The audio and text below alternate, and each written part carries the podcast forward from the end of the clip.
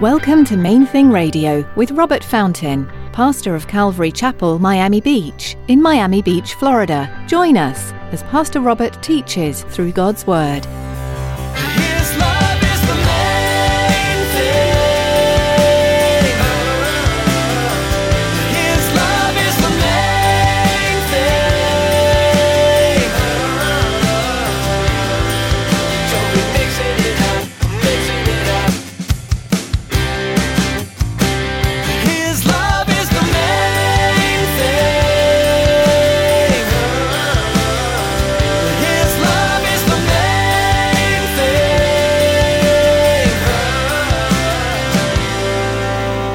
This is kind of where the rubber meets the road for the Christian. Surrender is success. Surrender is success for the believer. When you just say, "Listen, God, I'm laying I'm laying everything on your altar. Everything I think I know, everything I'm sure about, every goal, every desire, every attitude, I am so human. And so I put it on the altar. I, I, I give it to you. I, I surrender. In the world, the idea of surrendering equates to weakness and defeat. For the Christian, however, surrendering to the Lord brings victory and fulfillment.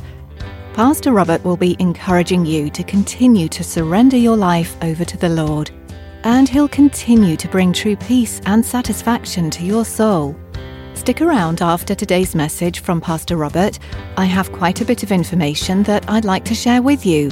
Our web address, podcast subscription information, and our contact information.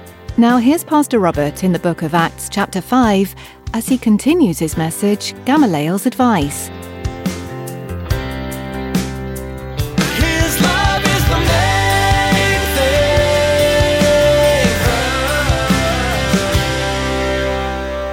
Proverbs 3:34 surely he talking about God scorns the scornful but gives grace to the humble. Now you might say, "Well, I, don't scorn God. I mean, look at me. I'm in church now. I don't I don't scorn God. I'm not scornful toward the things of God." Wait a minute. Are you sure? James kind of expands on it for us. He makes it a little easier to apply this thing directly to our personal lives. He quotes it in James chapter 4. Beginning at verse 3, James writes, You ask and do not receive because you ask amiss, that you may spend it on your pleasures. Now, he's talking about asking God for what we need, for what we want. He's talking about prayer. He says, You, you ask and don't receive because you ask amiss, that you may spend it on your own pleasures, is the idea. And now comes a confrontation. Adulterers and adulteresses.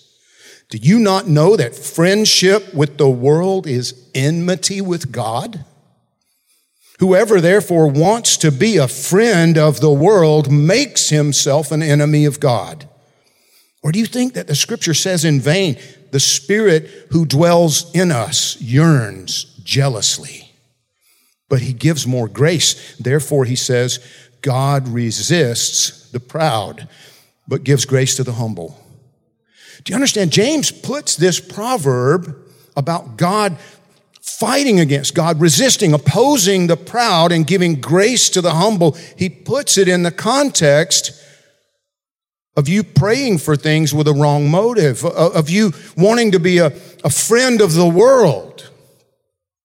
A lot of Christians fall into that category, trying to be cozied up with the culture, try, trying to be f- friends with the world, meaning that the way we think, we don't really want to be different from the people around us. We, we want to fit in.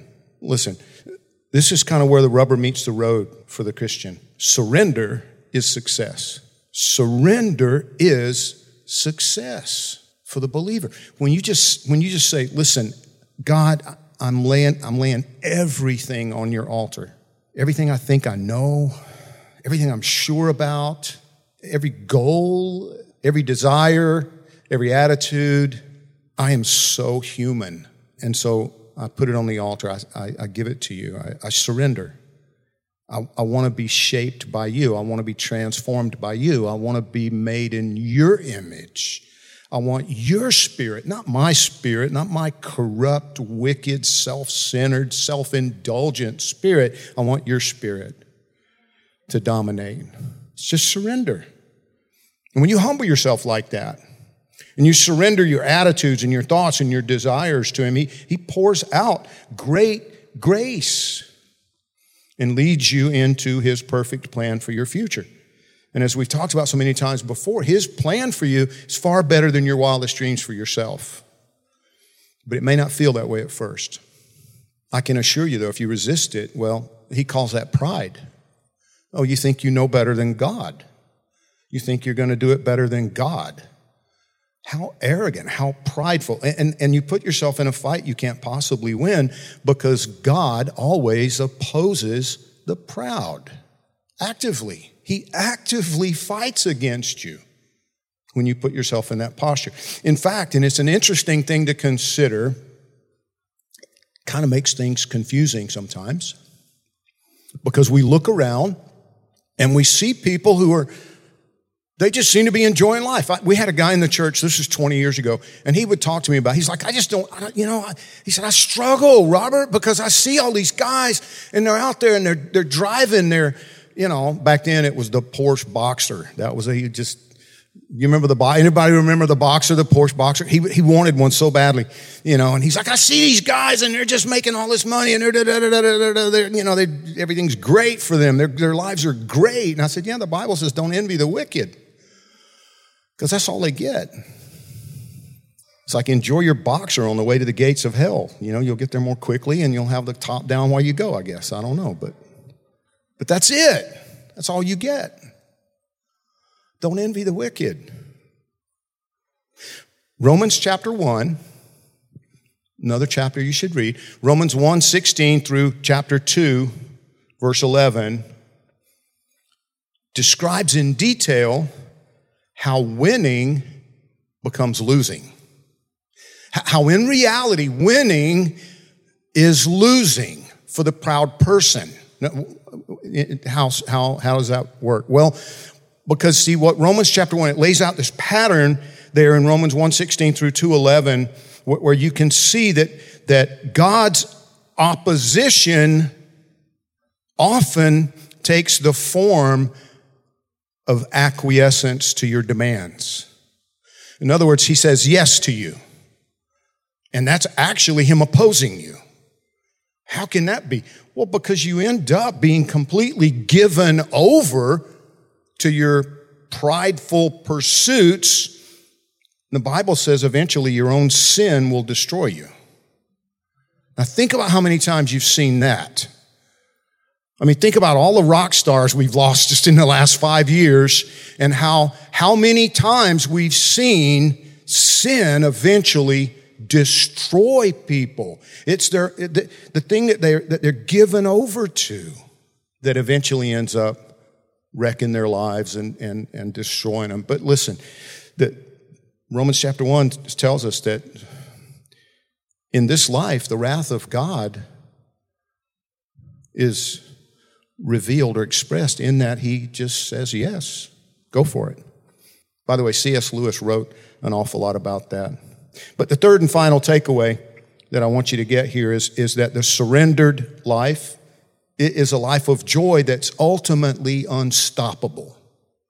Look back at Acts chapter 5, verse 40. It says, They agreed with him. Remember, the council agreed with Gamaliel. Yeah, you're right. If it's just a man, it'll die. So we can just, we just need to leave him alone. They agreed with him. And when they had called for the apostles and beaten them, they commanded that they should not speak in the name of Jesus, and they let them go. So they departed from the presence of the council, rejoicing that they were counted worthy to suffer shame for his name. And daily in the temple and in every house, they did not cease teaching and preaching Jesus as the Christ. They, they didn't shut up. Not only that, but I mean, listen, I ask you, when's the last time you celebrated taking a beating? That's just weird. That is not normal. Right? Oh, hallelujah. Thank you, Jesus. That I got you know, beat down for preaching. That is not normal. No, it's supernatural. It, it, can only, it can only be by the Spirit of God. It can only be the result of His grace. The apostles obviously remembered and believed what Jesus had taught them back in Matthew chapter 5. In verses 11 and 12, Jesus said this Blessed are you when they revile and persecute you.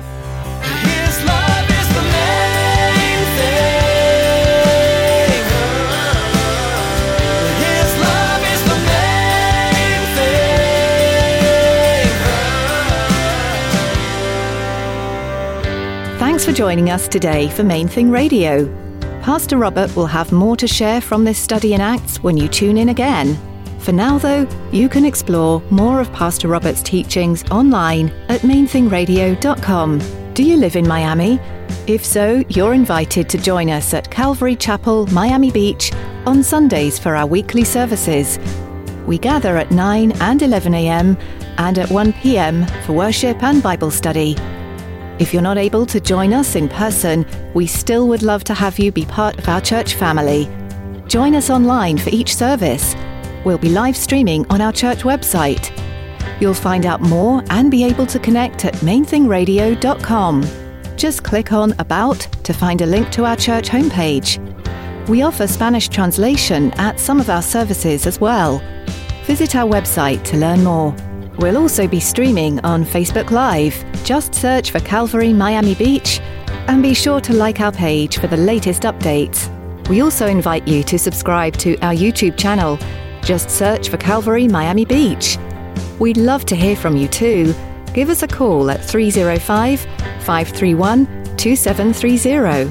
When you call, please let us know if we can be lifting you up in prayer. That number again is 305 531 2730. That's all for today. Tune in next time for more, right here on Main Thing Radio.